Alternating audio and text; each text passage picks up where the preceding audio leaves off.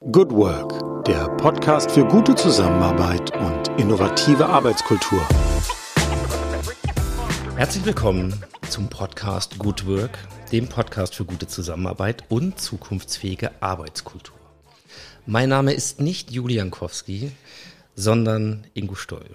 Und ich habe die Ehre, heute Julian Kowski in ihrem eigenen Good Work Podcast in Folge 138 das erste Mal als Gast begrüßen zu dürfen. Hallo Jule, hallo in deinem Good Work Podcast.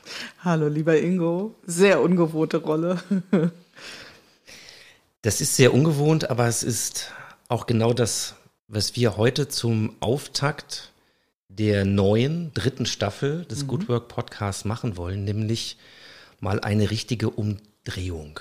Mhm. Und damit auch ein Umdrehen der üblichen Rollen, indem du ja, über 137 Folgen schon in den Chroniken und auch in der Feature-Staffel viele, viele spannende Gäste hier besucht hast. Und heute schließt sich in gewisser Weise ein Kreis. Mhm. Ähm, wer diesen Podcast regelmäßig verfolgt, der weiß, dass wir ganz am Anfang schon mal sehr intensiv uns begegnet sind, nämlich um das Ganze aus der Taufe zu, hoben, zu heben. Und äh, ja, jetzt geht es in eine neue Staffel. Und ich finde es total schön, dass ich dich jetzt mal hier interviewen darf in deinem Podcast. Also schauen wir mal, wie die Umdrehung so funktioniert, ob uns schwindelig wird, ja, ob euch da draußen schwindelig wird oder ob es einfach ein Perspektivwechsel wird, mhm. mal aus einer anderen Ecke. Und ich finde es auch sehr schön, heute mal ein bisschen mehr von dir zu hören, weil das ist ja so ein bisschen das Los der Podcast-Hosts. Man erfährt so einiges en passant, aber eigentlich auch nicht so richtig wirklich. Und ähm, das hat auch ein bisschen was damit zu tun, wie es dann in diesem Podcast ja weitergehen soll. Darüber wollen wir heute sprechen. Und zum Einstieg würde ich gerne mal ein bisschen auf ein Stichwort kommen, nämlich diese dritte Staffel, dieser vielleicht auch dritte Generation, läuft ja unter dem Stichwort Good Work Salon. Mhm. Was hat es denn mit dem Salon für dich auf sich? Ja, Salon, also ich glaube, das ist ähm, für viele Menschen so eine kleine Sehnsuchtsvokabel. Also in meinem Kopf, ich weiß nicht, wie es äh, dir geht, Ingo, aber in meinem Kopf entstehen da Bilder. Ja? Entstehen Bilder, dass Menschen zu einem wirklich schönen, gehaltvollen Austausch sich zusammenfinden. Und das ist die Grenze ist oder die Grenze überschritten wird zwischen einem inhaltlichen und einem sehr persönlichen Austausch. Also so meine Idee hin zu einer Salonkultur, wie wir sie so aus dem frühen 20. Äh, Jahrhundert ja kennen, übertragen bekommen haben oder übermittelt bekommen haben, geht ja genau dahin. Ja, dass sich Menschen sehr persönlich begegnen, zwar auf einer vordergründigen Sachbühne, aber im Prinzip es ähm, ja zum Teil da auch durchaus auch mal emotional zuging und ganz intensive Begegnungen stattfanden. Und das ist eine Form der Begegnung, die mir sehr gut gefällt. Und ähm, ich hatte ja 2015 ähm, quasi mit Start meiner Selbstständigkeit einen echten Salon gegründet, den Frühstückssalon, genau aus dieser mhm. Faszination für den Salongedanken. Und das war ein wunderschönes Format, also in Präsenz. Äh, ist ein kleines Corona-Opfer, muss man sagen, an der Stelle. Und der Gedanke des Salons hat mich nicht losgelassen. Ja? Und ich glaube, wir sind jetzt an so einem Punkt, wenn ich auch so die letzten Gespräche anschaue, dann hatten die schon durchaus ein, die Qualität von einem Salongespräch. Das ist ähm, eine gewisse Kultur des Dialogs, die da gepflegt wird. Und da hat Persönliches Platz, da hat Tiefgang Platz, da hat aber auch eine, eine wunderbare Leichtigkeit Platz. Und das ähm, ist, glaube ich, eine Mischung, die es mir angetan hat ja, für die ich auch irgendwie stehen möchte. Ja, kann ich schon, glaube ich, so sagen. Mhm. Ich habe gedacht, als du mir gesagt hast, es geht hier auch im Podcast in Salon-Richtung für dich weiter, dass ich dachte, es ist auf der einen Seite so ein Zurück zu den Wurzeln, zu, zu deinen Wurzeln, mhm. weil der Frühstückssalon mhm. war unser persönlicher Einstieg. Stimmt. Weil nämlich mal geplant war, mhm. vor Corona, die Älteren erinnern sich, ja, ähm, dass ich da einen kleinen Gastauftritt machen darf und ein bisschen mhm. über Podcasting und Audiografie sprechen darf. Genau. Und das kam dann aufgrund von Corona nicht mehr zustande. Beziehungsweise heute rückblickend würde ich sagen, es hat einfach nur eine andere Entwicklung genommen, nämlich dann ähm, dich unterstützen zu dürfen, diesen Podcast, diesen Good Work Podcast aus der Taufe zu heben. Und jetzt sind wir trotzdem wieder im Salon und wir sind auch beim Podcasten. Irgendwie fließen diese, diese Stränge jetzt wieder äh, zusammen, die vermeintliche Nebengleise waren. Und wenn ihr ein bisschen im Hintergrund hört, dass wir nicht im Studio sitzen, äh, dann müsst ihr dazu wissen, wir sitzen bei dir bei offener Terrasse. Draußen scheint die Sonne, ihr hört die Vögel. Und auch das ist ja ein bisschen was, was so kennzeichnend ist, dass wir über die ganze Zeit uns entwickelt haben.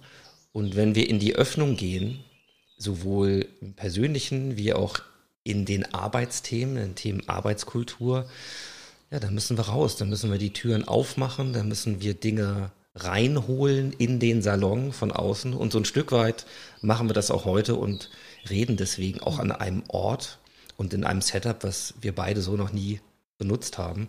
Und ich darf auch dazu sagen, es ist das erste Mal, dass wir uns tatsächlich in Präsenz, wie man dann so schön sagt, ja auch begegnen. Also ganz, ganz viele Dinge kommen da halt zusammen.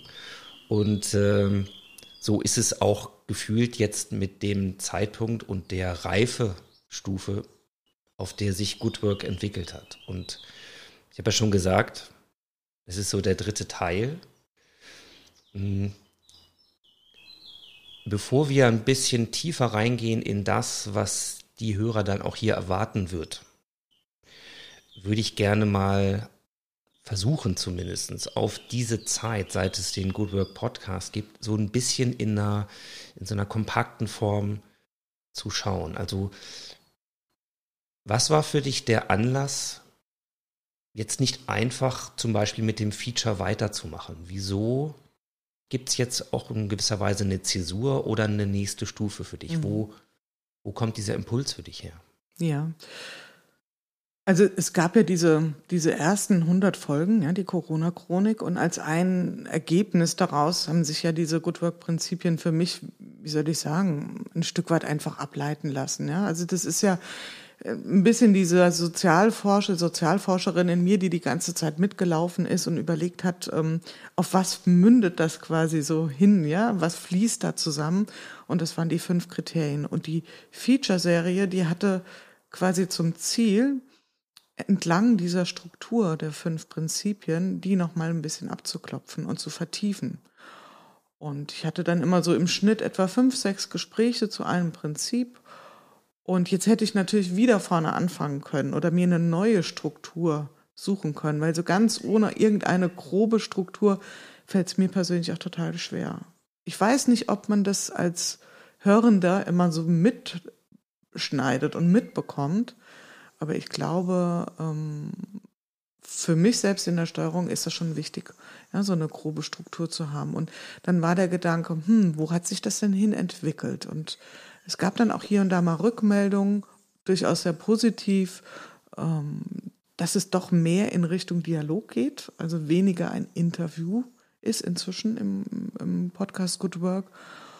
Und dann habe ich mich quasi wieder so ein bisschen besonnen, wo komme ich denn eigentlich her? Und dann ähm, kam das Thema mit dem Salongespräch. Und vielleicht eine kleine äh, interessante Information, die mir jetzt gerade so auffällt, wo wir hier sitzen. Vielleicht äh, können wir auch unsere Hörer und Hörerinnen mal einladen, ein bisschen Atmosphäre mit aufzunehmen. Ja, wir haben ja einmal hier die Amsel im Hintergrund, die hier schön singt. Wir sitzen also bei mir im Wohnzimmer, ja, an einem schönen langen Esstisch und mein Blick geht hin zu zwei kleinen ähm, Sesseln. Und wenn ich das Wort Salon höre, dann habe ich auf jeden Fall einen Raum vor Augen, der mit eher dunklen Tapeten ausgestattet ist. Ja. Mhm. Was Florales sehe ich irgendwie. Das haben wir zwar hier jetzt nicht. Und ich sehe das äh, Material Samt. Also in meiner Vorstellung kommt in einem Salon Samt vor. Mhm. Und diese zwei Sessel, die hier stehen, die habe ich mal von einer Großtante geerbt. Die sind irgendwie ein paar hundert Jahre alt und die habe ich mir neu ähm, beziehen lassen, ja, neu polstern lassen und mit Samt bezogen. Und ich mag die ganz arg. Ähm, und das war zum Beispiel ähm, der Ankündigungssessel, auf dem ich immer das Teaserbild gemacht habe für den Frühstückssalon. Und während du so hier sitzt neben mir und äh, erzählst und sagst, da schließt sich der Kreis, wandert mein Blick, mein Blick rüber zu den äh, Sesseln und ich denke, stimmt. Das sind die auch wieder. Ja? Also wir hätten uns quasi keinen besseren Platz aussuchen können. Also irgendwie, wie du es schon sagst, es kommt was, ähm, es schließt sich etwas und vielleicht was man von außen so nicht sieht, aber für mich ein natürlicher Fluss. Mhm. Und das Schöne ist, während sich auf der einen Seite die Dinge schließen, öffnen sie sich gleichzeitig wieder, nämlich mhm. für den Blick voraus. Und da wollen wir jetzt mal ein bisschen reinschauen, auch was so deine Idee, deine Struktur, vielleicht auch deine, deine Ideen und Wünsche sind, mhm. so jetzt an dieser Stelle, wo Good Work steht. Mhm. Und wenn wir darüber reden, also wir sind Anfang Juni 2022. Wir sind in einer Phase, wo im Moment zum Beispiel ganz viel auch wieder möglich ist, was lange nicht ging. Also mhm. wir erleben gerade wieder äh, Konferenzen, Festivals, viel, viel äh, Nachholbedarf an, an tatsächlicher Begegnung. So, Corona ist gerade kein Thema. Ne? Gefühlt ist das irgendwie ganz weit weg gerade und jetzt wissen wir nicht, wie das alles so weitergeht, aber irgendwie haben wir gelernt im dritten Jahr Corona, das ist so, jetzt kommt ein Zeitfenster, da kann man hm. zumindest mal Dinge machen. So, wie, wie erlebst du diese Zeit im Moment? Ja, also ich finde, du hast das sehr schön beschrieben. Da, da ist eine Öffnung da, da ist was, da hat sich was angestaut. Also eine unglaubliche Lust nach Begegnung. Und ähm, ich war ja jetzt auch gerade auf zwei verschiedenen oder sogar drei verschiedenen Formaten. Und der Satz, der wirklich überall zu hören war, endlich sehen wir uns mal wieder oder vielleicht sogar erstmalig persönlich. Also da wird ganz viel nachgeholt. Die Menschen sind sehr nach außen orientiert. Man könnte jetzt ein bisschen der Versuchung erliegen und sagen, naja, nicht gerade die Zeit für Podcast. Und ich sehe es anders, weil ich glaube, wir können natürlich nicht nur rausgehen und senden und, und, und ähm, quasi die Welt umarmen, was wunderschön ist und was unbedingt dran ist. Ähm, es braucht, glaube ich, auch wieder dann das gegenüberliegende Momentum, also dass wir uns mal ein bisschen besinnen, dass wir uns eine ruhige Minute nehmen und ich glaube, da sucht jeder für sich so sein, sein kleines Fleckchen. Aber im Moment ist die Stimmung in der Gesellschaft, auch in unseren nämlichen Themen, wirklich eher, geh raus in die Welt und ähm, mach echte Erfahrungen. Das steht mhm. jetzt echt an. Dann schauen wir doch mal ein bisschen mhm. auf das, was hier im, im Good Work Podcast jetzt seinen Lauf nehmen wird. Mhm. Magst du uns ein bisschen was zur Idee dieser dritten Staffel mhm. verraten, dem Good Work Salon? Ja, und da ist auch jetzt gar nicht eine unglaublich elaborierte Programmatik dahinter. Ja?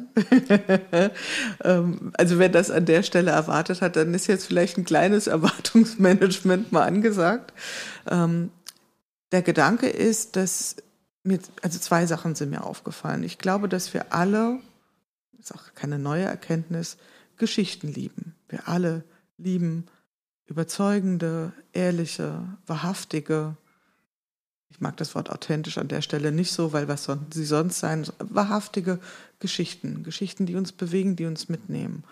Und es ist meiner Meinung nach fast völlig egal, ähm, über welchen Kontext wir reden. Wenn wir über das Thema der Arbeitskultur sprechen, dann denke ich, ist das ganz besonders wichtig. Also Geschichten, Erlebnisse. Und da ist es für mich total nebensächlich, ähm, wo kommt der Mensch her? Ja? Welche Spuren hat er nach außen sichtbar schon hinterlassen? Da interessiert mich die Spur nach innen. Welche Geschichte möchte er, möchte sie mit uns teilen? Das heißt also, in den Salongesprächen wird definitiv Platz sein für Geschichten. Gleichzeitig ähm, sehe ich natürlich, dass sich auch Hörne und ähm, sehr stark freuen über Vordenker, also über Menschen, die gefühlt den Themen ein Stückchen voran sind, die vielleicht ein Stückchen voran oder von oben auf Themen schauen.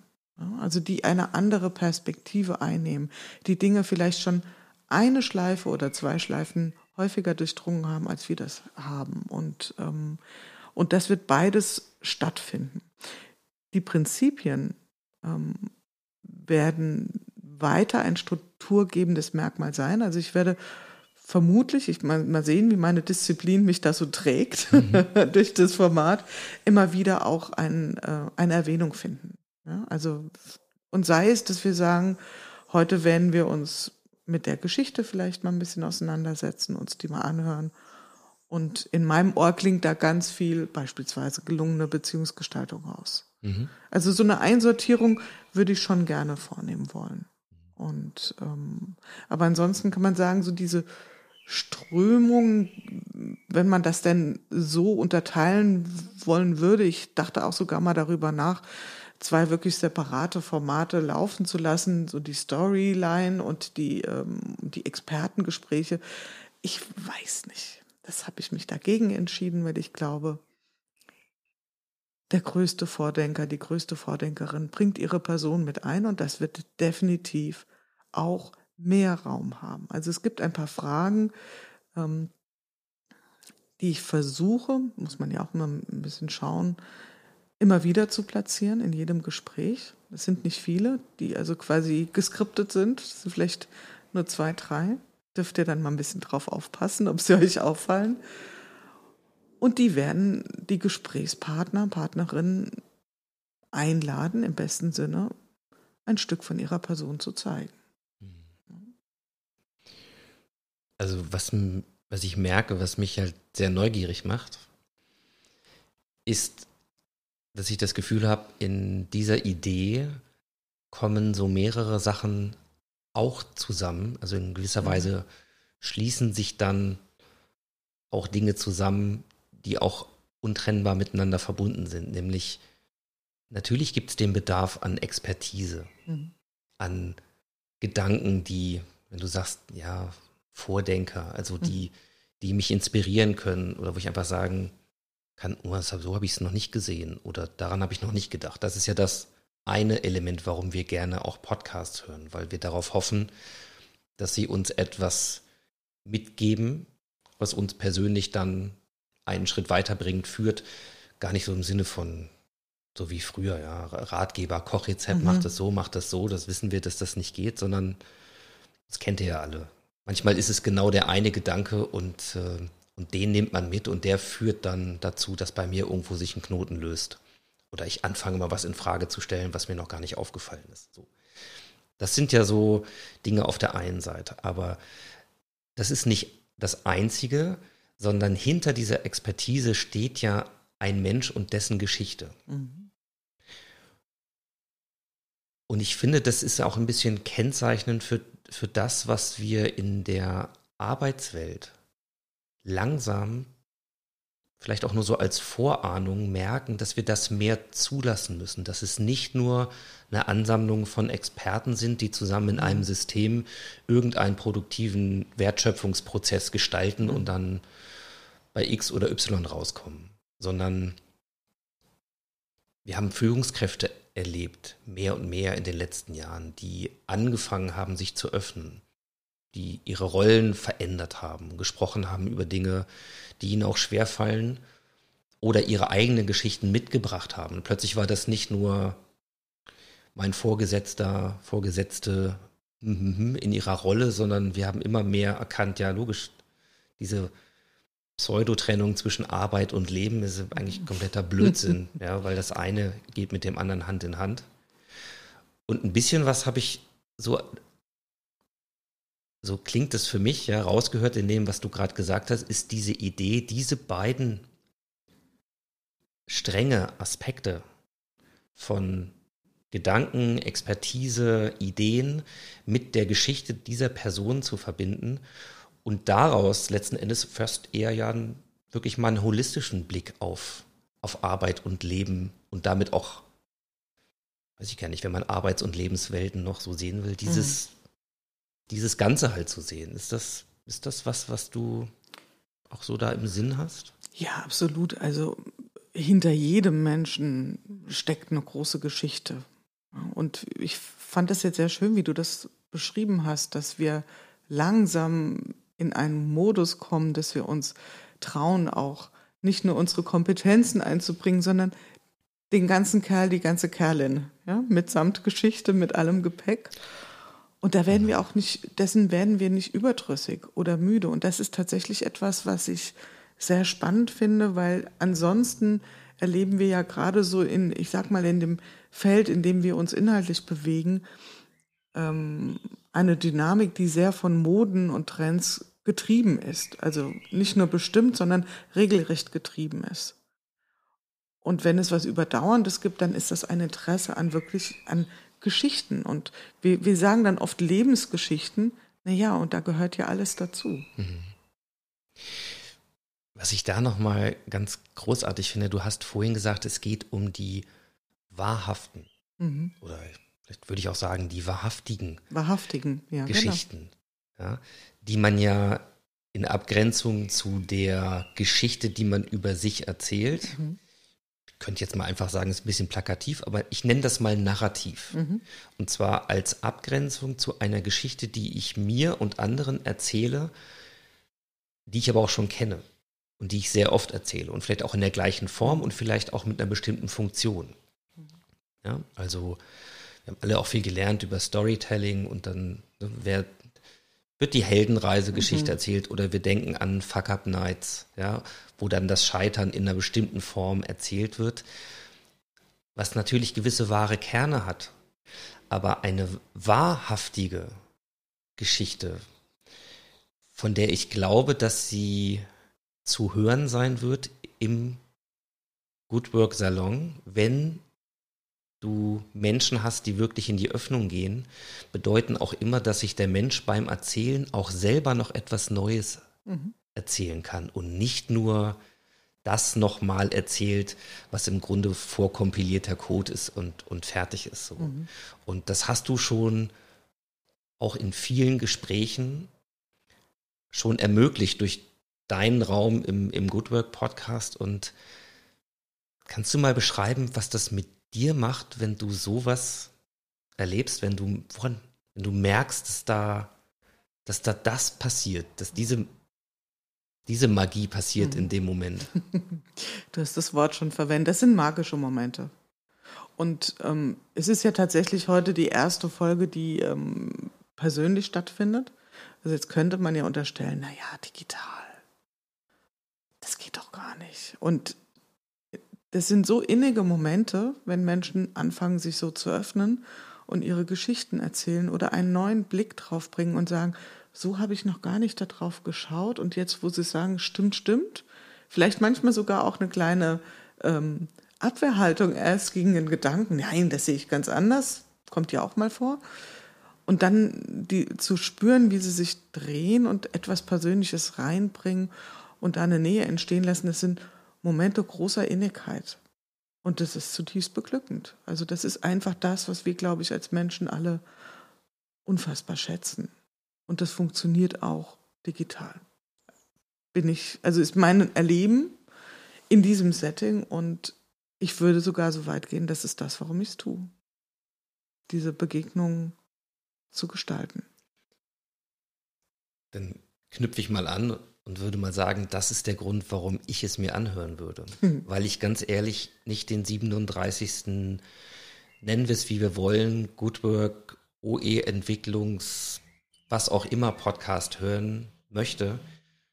Das sage ich mal als jetzt ganz persönliches Statement und ähm, vielleicht auch mit dem Hintergrund, warum für mich manche Dinge im Modcast zum Beispiel dann auserzählt waren. Mhm. Sie nicht wirklich sind, aber so in meiner persönlichen Wahrnehmung wo ich gemerkt habe, ich möchte gerne etwas Wahrhaftiges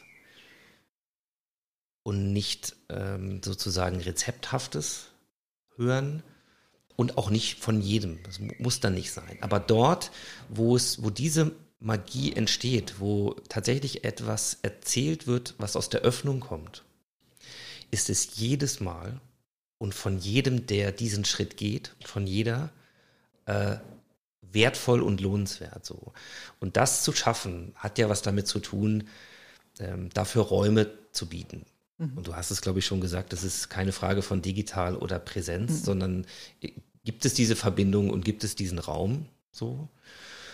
Und eine Sache würde ich gerne in diesem Zusammenhang ansprechen, weil wir uns darüber neulich schon mal ausgetauscht haben und ich es ganz spannend finde. Wenn wir über Arbeitskultur, und das können wir jetzt betiteln, wie wir wollen, und die zukunftsfähige Gestaltung davon reden und dieser Räume, dann reden wir am Ende über Arbeit. Worüber wir aber fast nie sprechen, ist, wie der persönliche Eintritt und die Prägung in mhm. diese Arbeitswelt damals, wie auch immer lange das her ist, eigentlich mal stattgefunden hat und was das vielleicht auch aus heutiger Sicht ähm, dazu beigetragen hat, so zu denken und so zu agieren oder so zu gestalten, wie wir das heute tun. Also, wie war denn das bei dir, Arbeitswelt? Was, was waren deine ersten Berührungen, Begegnungen mit, mit der Arbeitswelt? Mhm. Ähm, also meine, ich denke da viel drüber nach. Wir haben uns darüber ja auch schon ausgetauscht und das soll auch unbedingt stattfinden. Und wenn du mich jetzt quasi eat your own dog food, also jetzt äh, beantworte mal die Fragen, die du vielleicht selbst anderen stellen willst, dann ähm, merke ich, wie weit ich zurückgreifen muss, weil meine erste Berührung mit der Arbeitswelt, die fand zu einer Zeit statt, als ich selbst noch überhaupt nicht die Idee hatte von, ich arbeite, nämlich als Kind, und zwar durch die Arbeitserfahrung meines Vaters. Meine Mutter war ähm, Hausfrau, wir sind vier Kinder, also ich habe drei ältere Brüder. Mein Vater war Lehrer, Schulleiter und ähm, hat sehr viel von seinem Arbeitsleben nach Hause mitgetragen. Das heißt, ich hatte eine Fantasie davon, wie seine Arbeitswelt sich darstellt, ja, weil er das wirklich sehr groß mit uns geteilt hat. Also das heißt auch äh, die Probleme, die er dort hatte, ja, die Auseinandersetzung. Ähm, ich würde sagen, dass schon sehr früh so etwas stattfand wie Supervision. ähm, wenn er über Fälle berichtete, die ihn doch irgendwie ins Straucheln gebracht haben. Belastungsmomente, aber auch freudvolle Momente, Entwicklungen, ähm, Herausforderungen das habe ich damals natürlich nicht so bewusst wahrgenommen, aber das hat meine Vorstellung davon, wie Arbeit ähm, mal stattfinden wird oder sein kann, natürlich geprägt. Und dann war mein Eintritt in die Arbeitswelt mal von ein paar Jobs abgesehen. Also mein erster Job war zum Beispiel, ich war Tankwärtin. Ja. Also ich, ich habe ähm, ja vielleicht auch so ein ähm, ja, eine persönliche Information über mich, drei ältere Brüder und ein ganz wichtiges Momentum in meinem Leben war immer, ich möchte das auch, was die können und dürfen. Ja? Mhm. Also dazugehören. Äh, kann man jetzt auch ein bisschen was reininterpretieren, ja, zu den großen Männern. Und meine Brüder haben alle drei als äh, Aushilfe an der Tankstelle an der Autobahn gearbeitet. Also richtig mit Betanken und so weiter. Und das war damals für mich der Inbegriff von cool. Und da gab es auch kein anderes Mädchen. Und dann habe ich gedacht, das will ich unbedingt. Da war ich irgendwie 17 oder 18. Und dann haben die gesagt, hast du denn schon mal ein Auto getankt? Und ich so, ja, Kreuzfinger, ja, ja. In Wirklichkeit natürlich noch nicht so oft. Und ähm, ja, gut, darfst mal anfangen. Ja, und dann hatte ich da, stand ich mit meinem blauen Overall und äh, bei Wind und Wetter, teilweise zwölf Stunden. Also es war auch echt ein anstrengender Job. An der Autobahntankstelle Bad Camberg Ost, kennt man aus den Staunachrichten an der A3, Aral.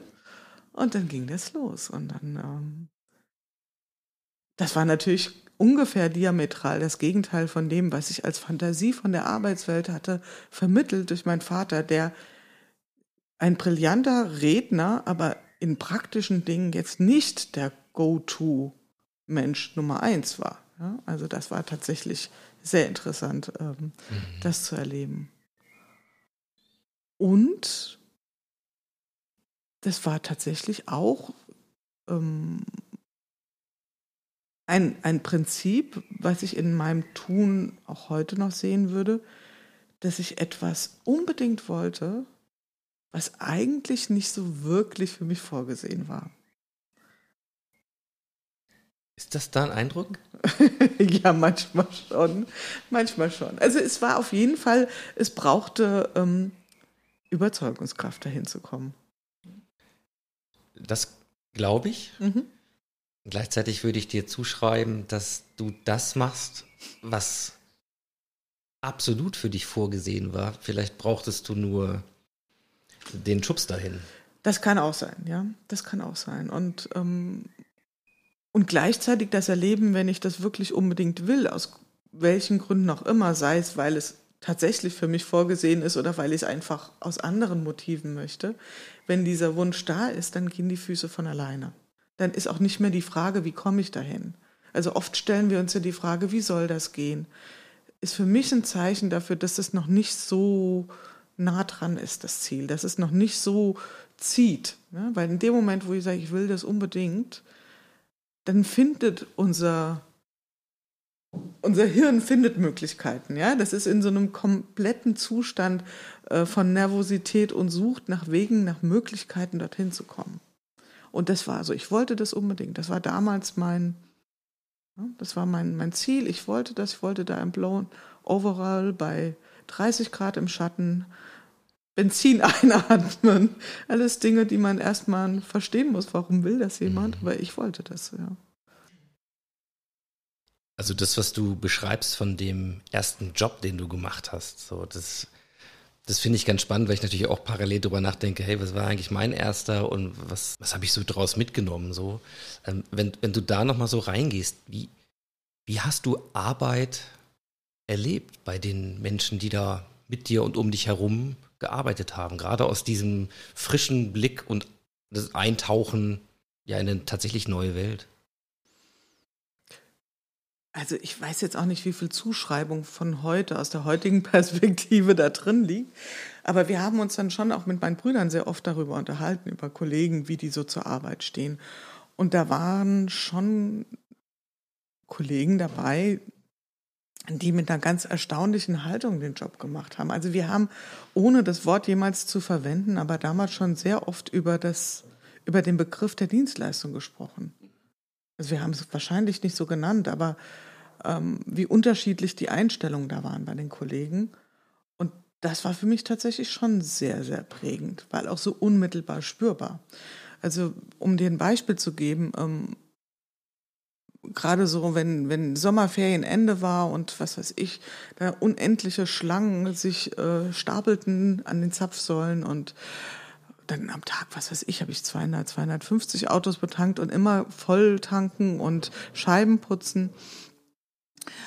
Und dann war das so, ein, so eine Frage, wie gehst du mit dem Stress der Menschen um? Und dann hat ein Kollege zu mir gesagt, na ja, stell dir vor, die kommen jetzt zum Teil aus äh, Süditalien. Ja, die sind seit vielen, vielen Stunden in dem Auto. Logischerweise damals noch keine Klimaanlage. Ja, also heiß, Stau, kleine Kinder, die Eltern genervt. Ja, also wirklich alle die Nerven zu Fuß. Und du bist der erste Moment, heute würde man sagen, Touchpoint, ja, die Customer Journey, wo sie wieder aussteigen. Und für die paar Sekunden, die die Menschen da sind, kannst du denen doch ein schönes Gefühl geben. Ja? Die freuen sich, dass du denen die Mücken, die wir heute ja aus traurigen Gründen nicht mehr auf unseren Scheiben finden, damals schon wieder entfernst. Und jedes Wort, was du zu ihnen sagst, wird ihnen vielleicht ein bisschen ähm, die Strapazen der Reise ein bisschen wegnehmen können. Und das war mein Zugang zu, ja, heute würden wir sagen, Dienstleistungsverständnis. Und das war sehr unterschiedlich ausgeprägt. Das ist mir damals schon aufgefallen bei den Kollegen. Es gab auch welche, die wirklich einfach ihren Dienst, äh, ja, ich würde mal sagen, einfach runtergerockt haben, ja, und ähm, irgendwie in diesem Job gelandet sind und den nicht wirklich mit Pathos gefüllt haben. Aber es gab auch die anderen. Also die gab es definitiv. Und das fand ich damals schon sehr beeindruckend. Was mir gerade so auffällt, ist, wenn wir über unsere Entwicklungswege, unsere beruflichen Entwicklungswege reden, dann beginnen die ja meistens später.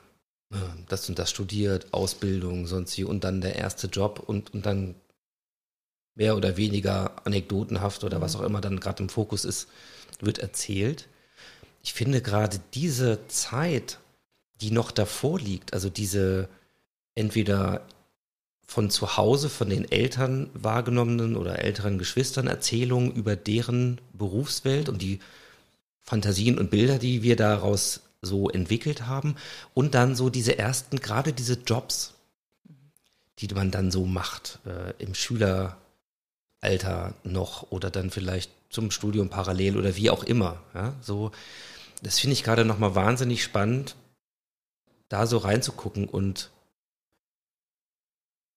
wie ich dich heute fragen würde, was aus diesen Beobachtungen und Erlebnissen, die du gerade in diesen Jobs hattest,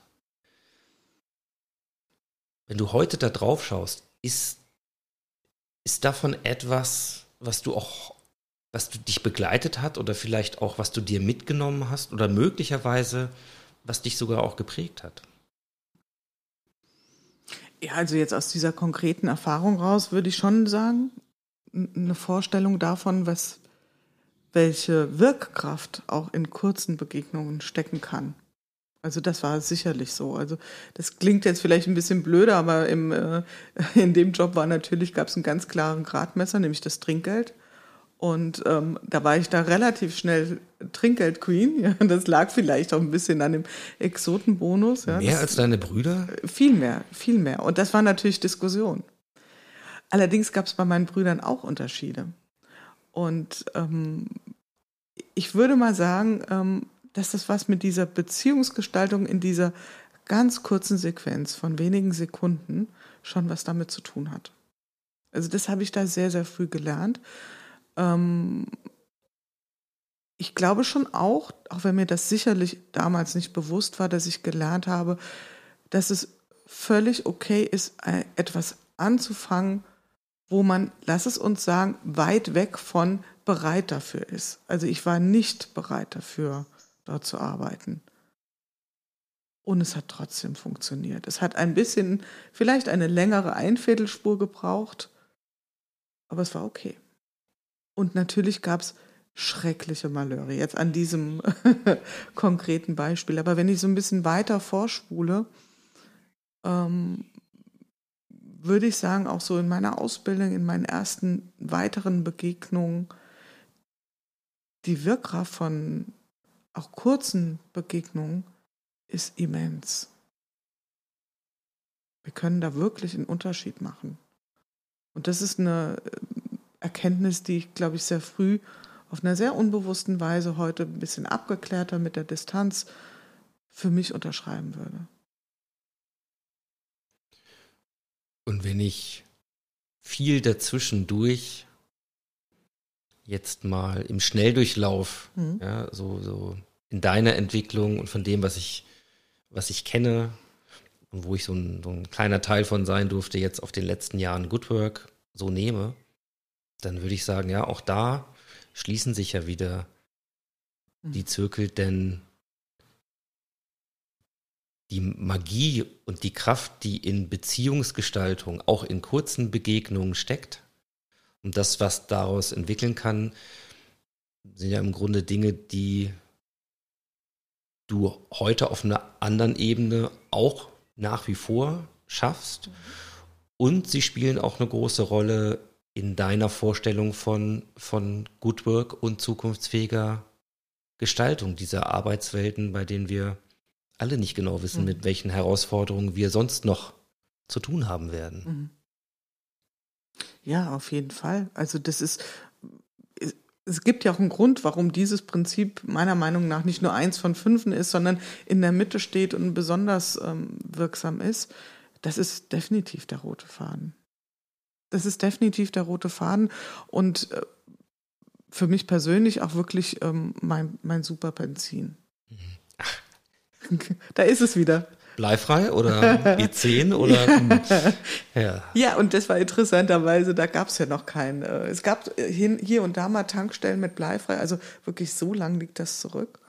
Und das gab natürlich auch immer Diskussionen, wenn dann mal Fahrzeuge mit damals Katalysator, das war noch so eine unterscheidende Vokabeln. Ja.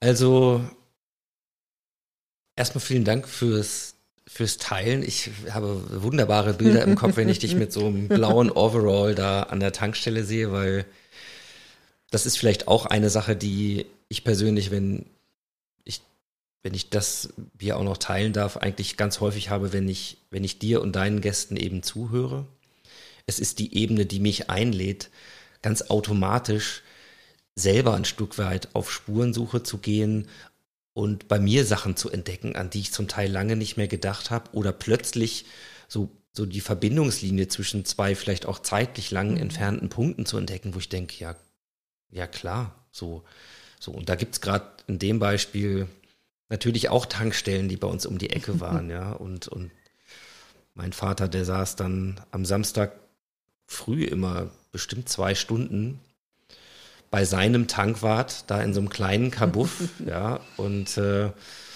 manchmal bin ich da halt rumgestreucht, natürlich, um ein Eis abzustauben, Eis am Stiel, aber auch man kriegt ja so Gespräche mit. So ist das. Gespräche, ja. Ja, genau. Ähm, und so ist das eben ganz häufig. Und ich, ich finde, und deswegen freue ich mich auf das, was jetzt im, im Good Work Salon passieren wird. Ich freue mich auf die, die Vordenkerinnen, mhm. die Vorerleberinnen, ja, mhm. die, die mir die Chance bieten, an der einen oder anderen Stelle ähm, vielleicht noch mal einen Meter nach vorne zu springen und zu sagen, ah, okay, man, da war ich noch nicht, aber das finde ich spannend und davon kann ich was mitnehmen. Aber ich freue mich genauso, dass es nicht einfach nur ein Soft Entree sein wird in das Gespräch, um irgendwie zu eröffnen, sondern ich würde gerne wissen, was diese Menschen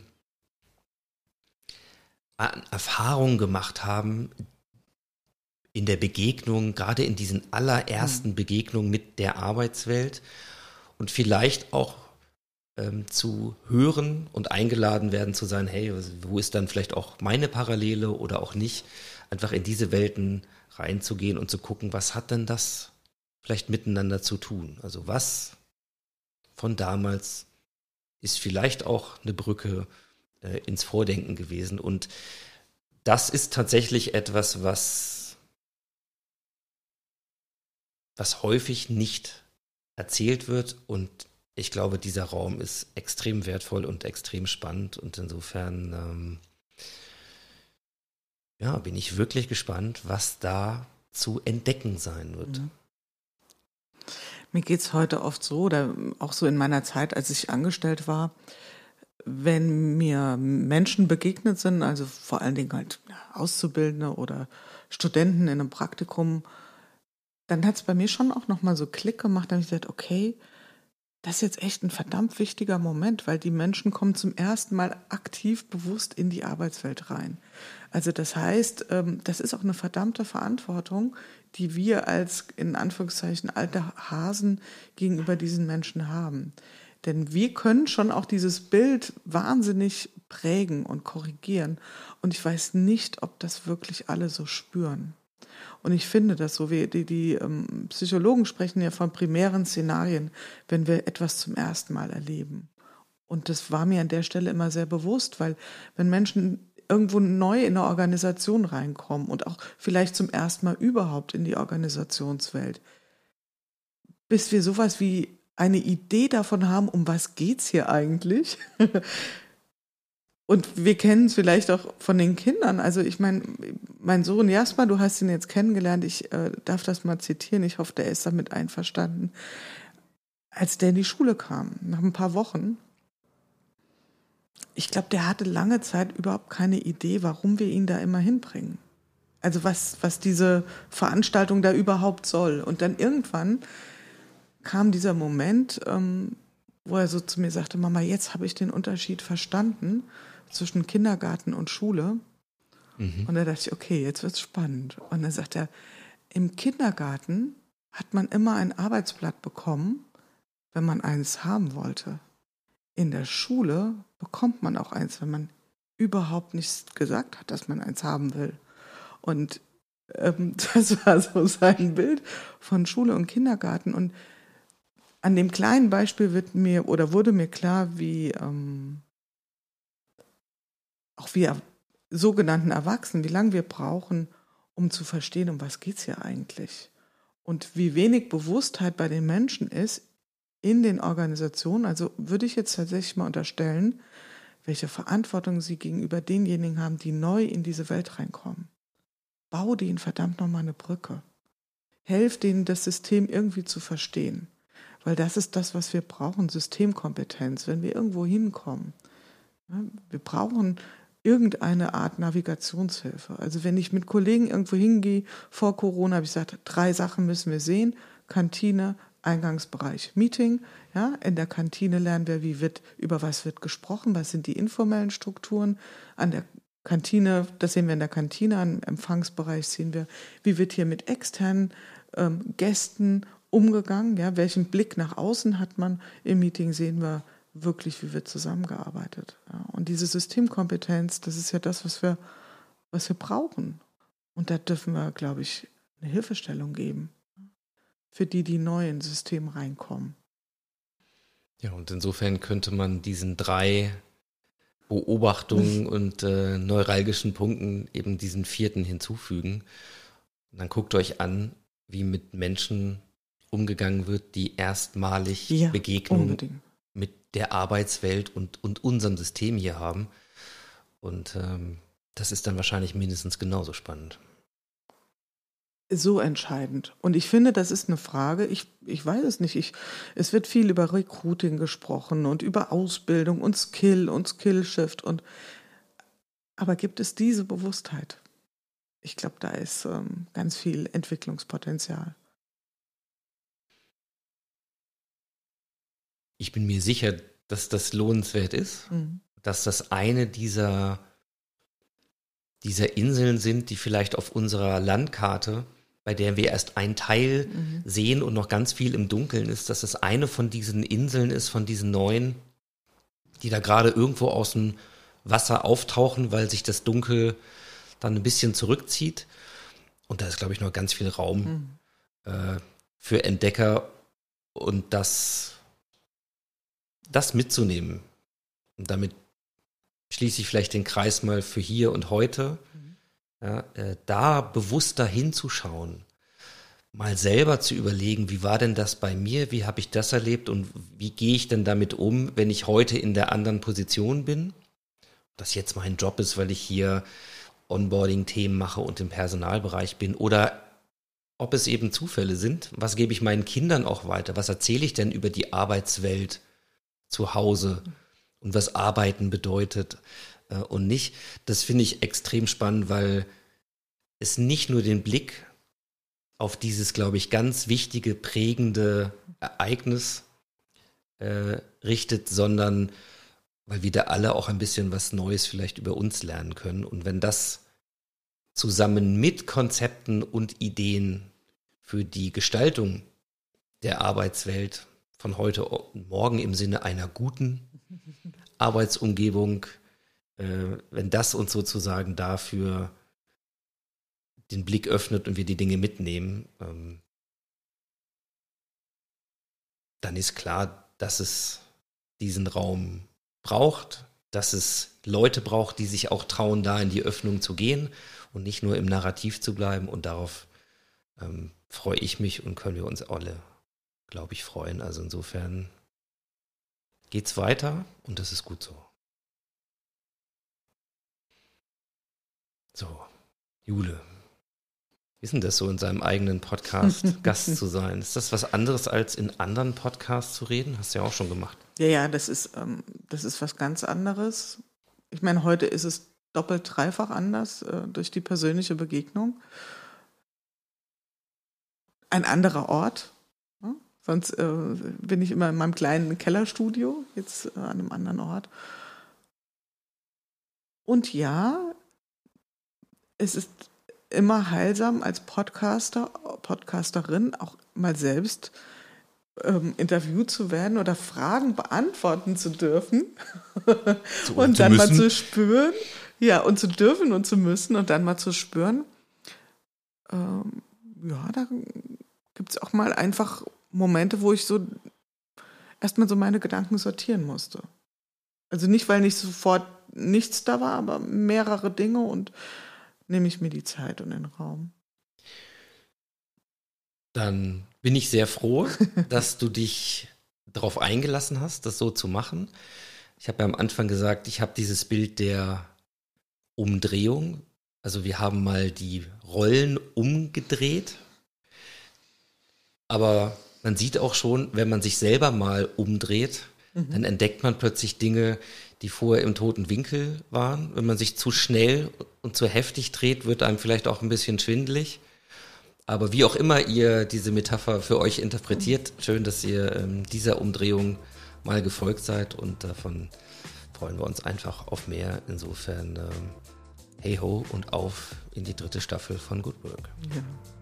Also ich freue mich auf euch, auf eure Geschichten und ähm, ja, ich danke dir ganz arg, Ingo. Es war sehr schön, mit dir nochmal auf die Reise zu gehen und ich habe tatsächlich wieder Dinge erinnert, hervorgehoben, auch neu betrachtet. Und es war eine schöne Begegnung. Vielen Dank. Gerne. Ja, das war es wieder im Podcast Good Work in unserem Good Work Salon. Wenn euch die Art der Gespräche gefallen, wenn ihr Freude daran habt, etwas tiefer in die Themen einzutauchen, spannende Geschichten zu hören und Transformationserfahrungen live mitzuerleben, dann schaltet ein, hinterlasst ein Abonnement. Ihr findet den Podcast überall dort, wo man üblicherweise Podcast findet. Das heißt bei Apple, bei Spotify, seit kürzerer Zeit auch bei YouTube.